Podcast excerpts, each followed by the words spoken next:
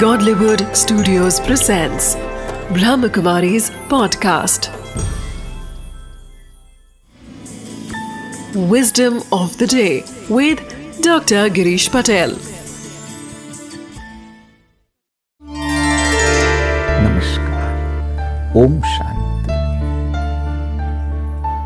कौन सुख नहीं चाहता है हर व्यक्ति सुखी होना चाहता है हम सभी कोशिश भी करते हैं कि मेरे जीवन में सुख आए। परंतु जो एक बहुत बड़ी गलती हम करते हैं कि सुखी होने की जो चाबी है, वो हम अपने पास नहीं रखते। हम सुखी होने की चाबी और किसी को दे देते सुखी होने की चाबी अगर आप और किसी की जेब में छोड़ करके आएँगे तो आप कैसे सुखी होंगे?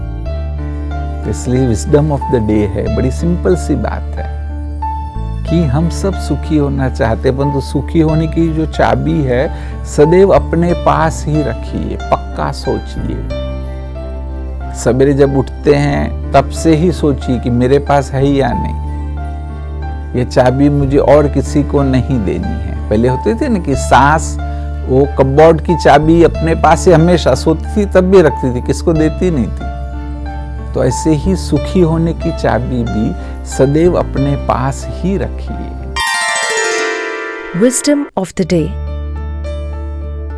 everyone wants happiness but the irony is that we give the key of our happiness to others so always be sure that your key to happiness is in your hands